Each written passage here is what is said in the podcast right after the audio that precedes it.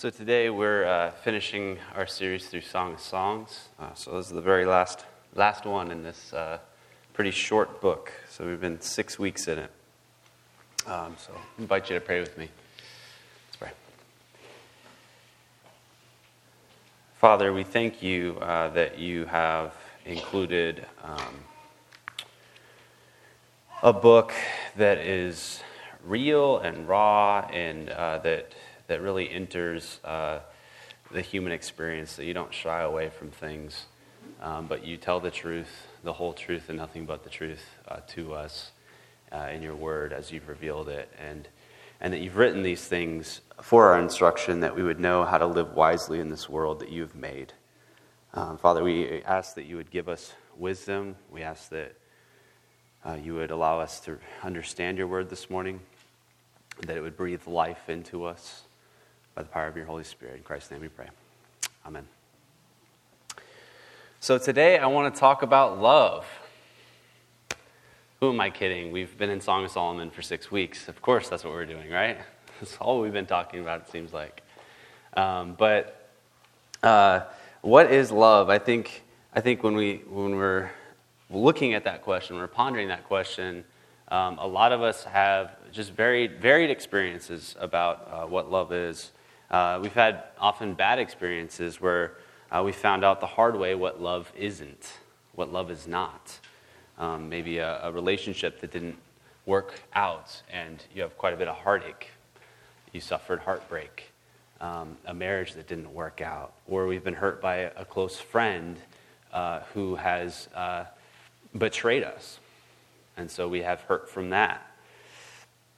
Or we've experienced betrayal. So ha- have you been there before? Have you ever been in that place of, of heartache, of knowing what love is not?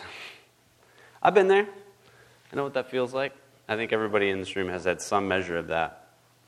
And uh, a huge reason why so many of us have experienced um, the harsh realities of what love isn't is because we or, or others that we're involved with have all followed con- conventional wisdom about where, where to find true love, where to look, how to get it. We follow conventional wisdom. Uh, our King Solomon or our wise sage that we listen to is really the entertainment industry. I mean, that's our cue. So we have uh, from rom- rom-coms and Nicholas Sparks uh, books and movies like The Notebook uh, to all the uh, shows that we uh, binge watch on Amazon Prime, or if we pay for it, Netflix. Um, and, and, and a lot of that shapes our ideas of, of what love is. And what we hear over and over again are shallow pictures of love. They're not very thick pictures, they're not very honest pictures. They're visions of love that look great on television, but they really hurt if we try them ourselves. It's almost like uh, there should be a disclaimer, like before you watch love stories, it says, like, don't try this at home, you know? Like, you will suffer heartbreak. You will be an emotional wreck. Your life will really be bad. Don't do it. Um, but but love is something that, that Hollywood will never really teach us about. Hollywood's never going to really get that right. Uh, the Night at the Roxbury doesn't quite get it. Love is, is more than, uh, uh, what is love? Baby, don't hurt me. Don't hurt me. No more, right? It's it's well, that's not quite it, right? Just don't hurt me isn't really a good picture of love. Um, that sounds like an abusive relationship that you wouldn't want to be ten foot, you know, you wouldn't want to be close to that, right? Um, so that's not that's not quite it. Uh, so to be honest, though, I don't I don't think the church quite gets it either. Um, a lot of churches will refuse to even preach through the Song of Solomon or Song of Songs out of out of fear for what what the contents contain, um, you know, and, and so so. Um, some people have, have um, quite a few people have actually left the church because they're really tired of the church always telling them what not to do. Right? Just another thing I'm not supposed to do. So um, that's usually what's communicated about um, sex because uh, we're not honest with what the scriptures teach. And so we need a, a robust picture of what love is, and I want to focus on uh, just The, the last, you know, final six things about love that we see uh, at the end of this book. Um, this last section kind of just summarizes everything that's gone before. Um, and so it's a it's a it'll give us a good picture of what love is. So what is love? First, love is a commitment. Love is commitment. Song of Solomon, chapter eight, verse five. Who is that coming up from the wilderness, leaning on her beloved? Uh, notice real quick, that's the same phrase that we heard. Who's this coming up? That was back in chapter three, verse six. So it's the same thing. Repetition, right? There it is again. Uh, who is that coming up? It's referring to the woman again. Um, except now she's what? She's leaning on her man, right? She's like, she's got him. She's with her man. And, and, and she's coming up into the city from the wilderness. Entering the city with her husband by her side. Under the apple tree I awakened you. There your mother was in labor with you. There she she who bore you was in labor. Verse six. Set me as a seal upon your heart, as a seal upon your arm. For love is strong as death. Jealousy is fierce as the grave. And so the first thing that we learn about love is that love is a commitment. Love says in public what happens in private. This man and this woman, they, they shared wedding vows, they've shared their bodies, and now they share life together publicly. And she uses um, the language of a seal. A seal uh, was an imprint on another object, uh, like signing a document to legalize something, or um, like stamping wax onto a document to, to, to, to seal the, the legal document, saying that she wants to be sealed on his heart and sealed on his arm. Two places. And, and um, for the Hebrews, uh, to be sealed on the heart. The heart is the the innermost part of your identity. It's it's really who you are, the sum. So it's not really the heart, like us, where us moderns, like where we're pointing. You know, it's it's it's really it's it's getting at your entire being. So she wants to be sealed in such a way with him that that they share an identity, um, and then and then worn on his arm, so others can see that they belong together. Um, I mentioned a quote last week by uh, Tim and Kathy Keller about people who say that they love you and they don't want to put a ring on it and they don't want to um, deal with the documents, right? I love you so much, but let's not do all that, you know, silly wedding stuff and let's just be together. And um, a person who's not willing to do that for you doesn't truly, fully love you enough to close the door to other options. Uh, so don't buy into non-committal love. Um, and the reason for this is uh, because true love gets gets jealous for what is mine, right? That's that's what the, the commitment really means. Uh, true love will fight for a lover and, and will refuse to let him or her go. As she says, for love is strong as death. I mean, you can't really overturn, reverse death. Jealousy is fierce as the grave. I think we often think of, of jealousy as a bad thing. Jealousy is like, you don't want to be jealous. But um, in the case of a, a committed relationship, jealousy is the assertion that I am yours and you are mine, and no one else gets to be part of this inner circle, right? This is ours. This is our space. No one else can be in it. Um, it's what makes John Legend's All of Me chorus so beautiful.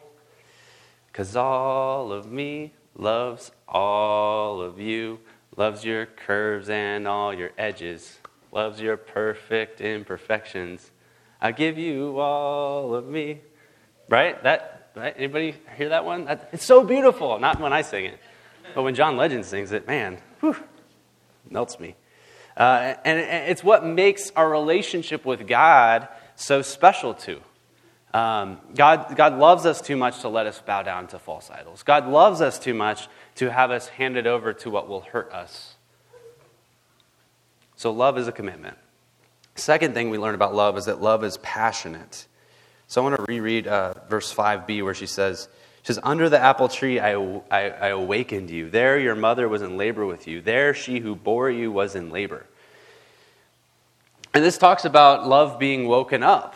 Um, you know, all this time in this, this song, uh, it was, you know, don't wake, don't awaken love before it's time. And now we're seeing, now it's woke, now it's awake.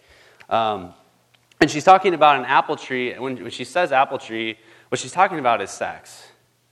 And, and, and, and talking about his mother in labor and giving birth, that's the link between sex and fertility, procreation. And so in, in ancient mythology, um, the gods would actually uh, give birth under apple trees. Like that was like a known thing. It's like, oh yeah, that's what you're talking about, like giving birth, fertility, like God's a fertility. And so so that's a deliberate reference to this. And she goes on in verse six, uh, the second part of verse six, it, its flashes are flashes of fire, the very flame of, of Yah, the Lord. Many waters cannot quench love, neither can floods drown it. And so we see that, that passionate, fiery love is linked to God himself. This is, um, is interesting. So God is the source of love and sex. He's the giver of it, the creator of it.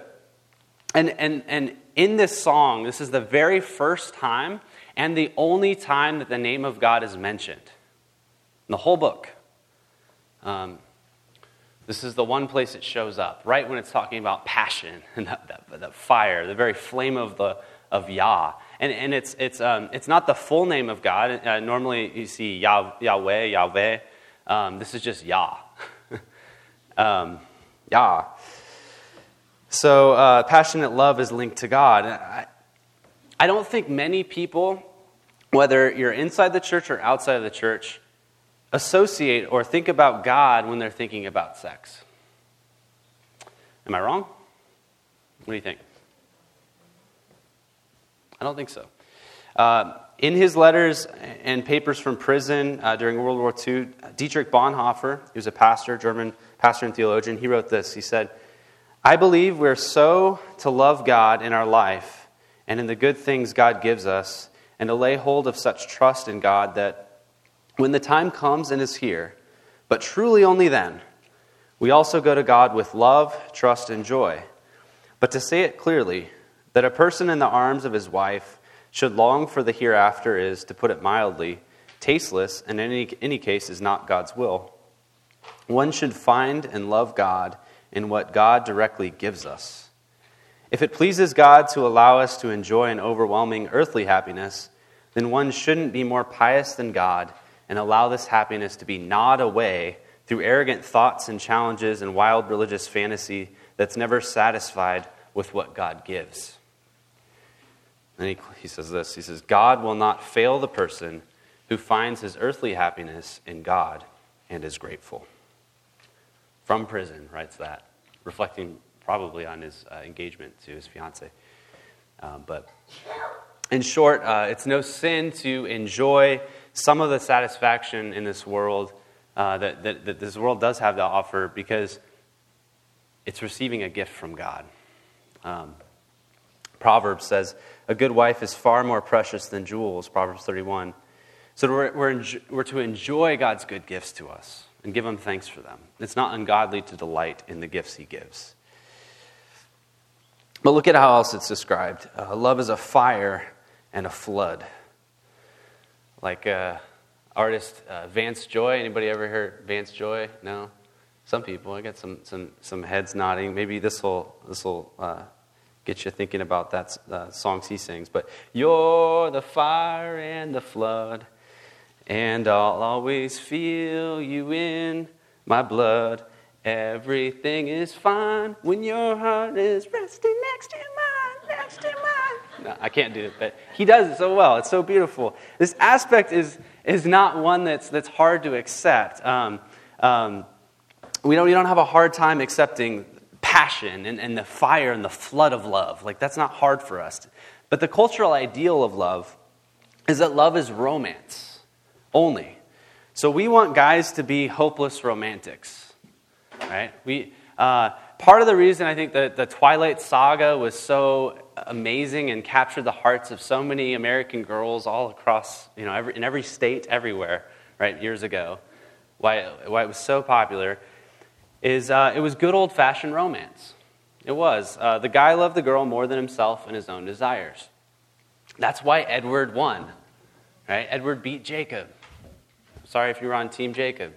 Edward was the winner, so sorry about that. But he was the one ready to wait for his Bella and ready to, to die for his Bella. Um, but where we go wrong with this whole romance thing is we make romance everything, right, with love. It's all passion and nothing else. It's all hot romance. It's all fire. It's all flood, nothing else. And so we make it the, the end-all, be-all, our idol, our God. If you don't believe me, why is it that when um, If, if someone has not been romantically involved for years, we have a tendency to just make fun of the person. Oh, you haven't been involved? How many years is that? Three years? Five years? What? Forty years? What? You know, um, uh, why why do the movies shame people for not uh, having sex? Why is uh, why is iGen, an up and coming, you know, the current generation? Uh, why are, why are they being shamed right now for not being as sexually active as previous generations? New York Times, Wall Street Journal, whatever you want to read, it's all it's all there. It's all all that research is coming out. And so so so so we worship in the bedroom, like Hosier's famous song "Take Me to Church" says, where the only heaven I'll be sent to is when I'm alone with you. We've idolized passionate romance, and the problem is this this passion becomes everything. Feelings are everything. And so when that passion level drops and is not as high, it's time to look somewhere else. Right? Find the next fire and the next flood to enjoy. But true love is unquenchable. You can get it back. Love is passionate. That passion can continue. Uh, and, and that's what we're seeing unfold here. Um, so we saw that love's a, uh, a commitment. Love is passionate. The third thing is that love is priceless. You really can't buy love. Man, Paul McCartney and John Lennon, they were on to something. The Beatles, they were on to something, right? Can't buy me love. Love, can't buy me love. This money can't buy me love, right? That's a good one. Oh, come on. Great songs. Um, money can't buy, buy me love, and, and you can't sell it either. Love is love, it's without price. So uh, chapter eight, verse seven. If a man offered for love all the wealth of his house, he would be utterly despised. See, can't buy me love. As true as that is, though, Uh, when we look around uh, at, at the world today, um, even if we look at our own city, uh, we see a lot of th- the tragic reality is that we still think that we can buy love, that that, that love can be bought, um, whether that's uh, jewelry or a car or you know fancy house or whatever it is to impress the girl, um, that that kind of thing, or or um, the kind of darker realities around us with human trafficking. Um, according to the F B I. Our city is the thirteenth highest uh, trafficking area in the region, San Diego, um, which is, you know, no small thing. And and people are trying to buy love there, literally um, paying for for that. And, and and for free, people buy and consume uh, pornography uh, by watching it and giving approval of it by doing that, keeping the demand high so the supply chain keeps coming uh, that hurts women and children. Porn's not harmless. It's harmful. And uh, watching it for free still means someone gets paid for making it. So that's all dark, I know that, but the, the human heart is sinful and dark. We live in a world where something as powerful and, and as beautiful as love is perverted and twisted and used for the wrong ends, the wrong means, where love is commercialized, it's sold. And the song is saying, it's it, wisdom literature, it's telling us love can't be bought, it can't be purchased. Don't look to places that are advertising that it can. Love resists the temptation of, of money or, or whatever else. And so love is a commitment, love is passionate, love is priceless, and fourth, love is satisfying. This is the fourth thing. Love is satisfying. Now, now the brothers, um, the brothers return in the song at this point. Maybe some, some of you remember the brothers at the beginning of the story, right? They were the ones that that told our, our woman in the story to um, go work in the, they kind of forced her actually to go work out in the vineyards. And that's why she said, my skin's dark, right? Because uh, she wasn't able to be part of the beauty pageant like all the other girls usually are. And so she her skin was kind of scorched from being, um, working long hours out in the sun. And um, I, I want to point out again um, that that at this at this point in the song, the last, you know, uh, almost nine verses, Um, everyone who appeared in the whole song comes out again. So it's kind of like, uh, if you've ever, ever been to a play, anybody been to a play before? So you go to a play, and what happens at the very end, right? It's like everybody comes out, and they, right, take a bow, like, thank you, thank you very much. All the different characters, and they're still in costume, usually, in what the, the main character they were, unless it was a single play, and they were like fifty characters, and I don't know how they do that. They wear a bunch of hats and stuff? I don't, probably not. I haven't been to a play like that, but um, so so everyone comes out, or or like a symphony with all the different voices, um, all telling us what love really is. And so the brothers say in, in verse eight, "We have a little sister, and she has no breasts. What shall we do for our sister on the day when she's spoken for?" In verse nine, "If she's a wall, we'll build on her a battlement of silver, but if she's a door, we'll enclose her with boards of cedar." Now, I'm not going to lie, it's really hard to read that with a straight face. Okay?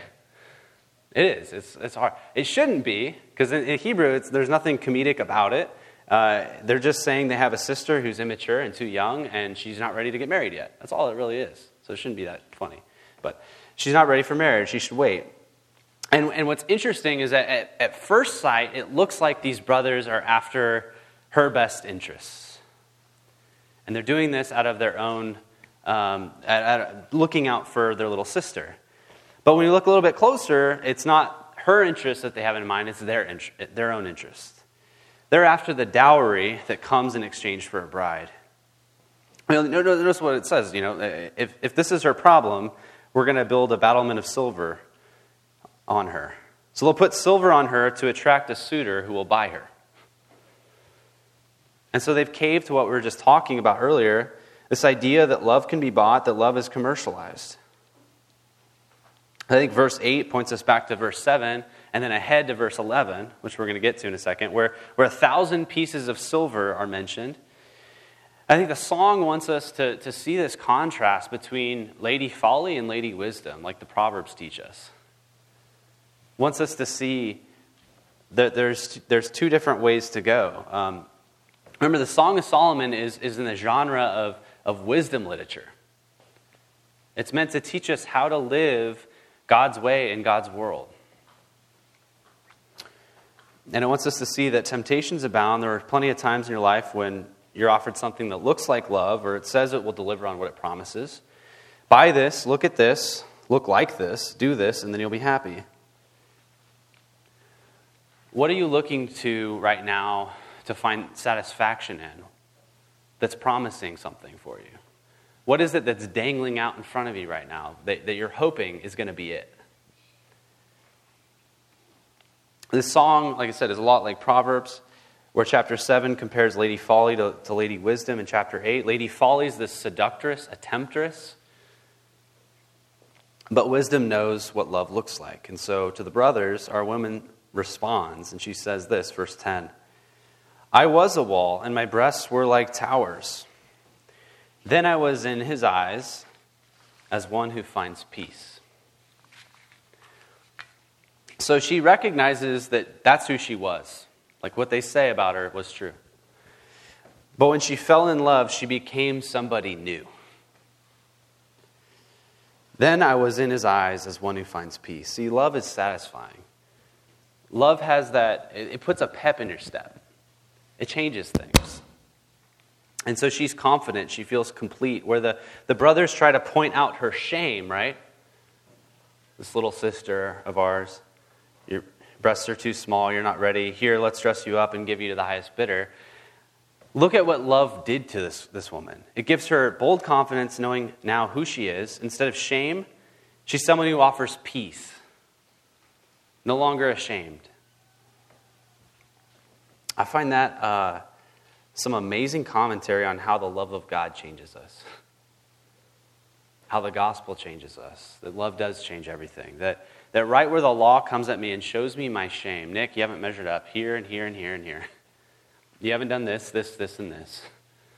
That's exactly where the gospel comes in and says, it is finished. I've done this. You are precious in my eyes and I love you. The love of God in Christ for a sinner changes us from being and feeling naked and ashamed and puts clothes on us where we have no more shame and we're accepted.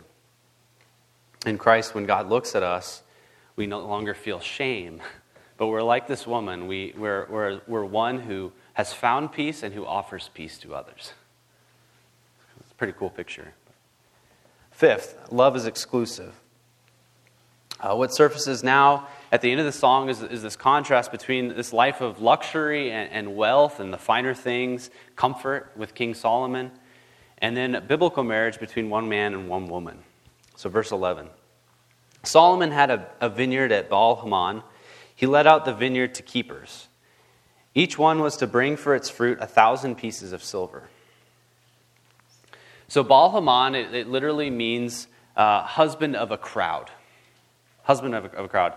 In Second Chronicles chapter eleven, we read Solomon had a son who had a crowd, a Hamon, of wives, and he gave those wives to his sons.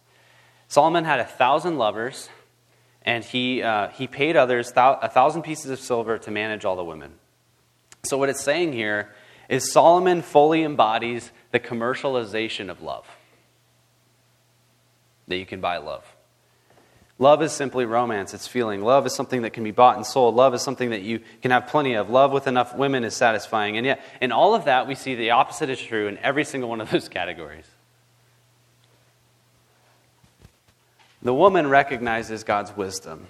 And so she says in verse twelve, "My vineyard, my very own, is before me. You, O Solomon, may have the thousand and the keepers of the fruit two hundred. It's like, no thanks, Solomon. I see your life and I don't want it. My beloved is mine and I am his, right? It's like back to that same refrain that we've seen all throughout this series. This exclusive love that she wants to maintain and keep and enjoy. Finally, the last thing we learn about love is that love is unfinished, yet unending. Love is unfinished, yet unending. So the song closes like this. The man says, verse thirteen, "O you who dwell in the gardens with companions listening for your voice, let me hear it." And then just as the song started uh, with the voice of the woman, now it ends with her voice being the last words. She says, verse fourteen, "Make haste, my beloved. Be like a gazelle or a young stag on the mountains of spices." And that's it. It's over. It ends just like that. There's no, uh, and they, they lived happily ever after, and they go off in the sunset. There's no sailing on that beautiful sea, you know, with Gandalf and Frodo and all that, you know, like when they're they're going and they're going to go to the sea, you know, and in the Elvish lands. I forget what those are called. Come on. No Lord of the Rings nerds. Come on. There it is. The picture of their love, though, that we get is unfinished. It's not complete. It's not done. And, and the reality is, in every human relationship, there always remains unfinished business. Um, I never got to say goodbye is a constant refrain that I hear from people who are grieving the loss of loved ones. Never got to say goodbye. Um, even if we get the chance to say goodbye, then there's unresolved things. There's unfinished business. Past conflict or hurt, a longing to have done more with the person. I wish we got to do this. I wish he or she were here. So in this in this song, we don't know, right? So it, it, it literally, it cuts off. So we don't know how many more years they had together, how many more anniversaries they celebrated, how many other celebrations they had, how many kids they had, right? We don't even know if they had kids. It just ends. The story is over. Love is unfinished. There's no happy ending, yet there's no sad ending. It just just finishes. The song ends abruptly, as if unfinished. It's unresolved. It's like the, the movie that ends and has you going, what? Right? It's like, I sat here for two and a half hours, and I got to the end of the film, and what? It just ended? Like, no, there has to be closure. There has to be something. Give me a little bit more. Maybe I'm going to wait until the end credits are over. Birdman was like that for me. Birdman got a ton of awards at Oscars, I think it was. One of, got a ton of awards. So I watched it, and it was awful. It was like, it, it just ends. Sorry, spoiler alert, if you didn't see it. It just ends. And and you're going, what? I, w- I want to see more. Um, the story, though, uh, the, the song, it ends like this because it, it is unfinished. The story that we've seen, uh, chapter by chapter, we've seen that every... At the end of the day, this whole story, it, it focuses on a, a truer and a better and an everlasting marriage that isn't over yet. That we're waiting for the story to end even now.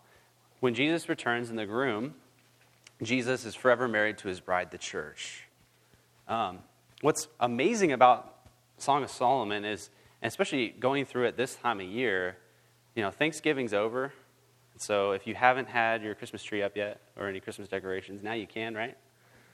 Um, Advent is, is is here now. It's the season of Advent. So what's cool about this uh, Song of Solomon is, is it ends on this note of waiting for Jesus to come, essentially. It ends on this, this tension, this unresolved um, season of waiting. And, and we're waiting for Jesus to come. So, so love might be unfinished, but it's unending. If you find yourself waiting for Jesus, if you find yourself falling in love with Jesus today, then love for you will never end.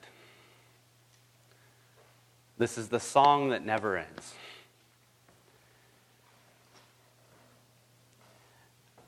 I got the song from Lamb Chop stuck in my head all week because of that. Right? So don't miss this. You know, this is the song that never ends. Yes, it goes on and on again. Some people start it. Yeah, that, that song. That was stuck in my head all week because the song never ends. So don't miss this point. This love story will never end for you. See, the real place that we see love as strong as death is at the cross. Love is strong as death, and yet love, Christ's love for you is stronger still. His love for you overcame death, swallowed death, as Paul puts it in, in, in First Corinthians, or as uh, uh, John Owen once put it, it was the death of death. And so whenever you doubt whether God really loves you, whether God really minds you, pays attention to you, cares for you, turn back to, to verses like Isaiah forty-nine sixteen, where he says, "Behold, I have engraved you on the palms of my hands. Your walls are continually before me." In Jesus, we know for a fact that his love for you is written on his hands. Jesus bears the scars forever on his of his sacrificial and his costly love for you on his hands and his feet. Here, right here, I've sealed my love for you, my beloved. Here on my hands. Look at my feet. On the palms of my hands, there's a reminder forever of his love for you. It's a love stronger than death. It's a love that will not let you go.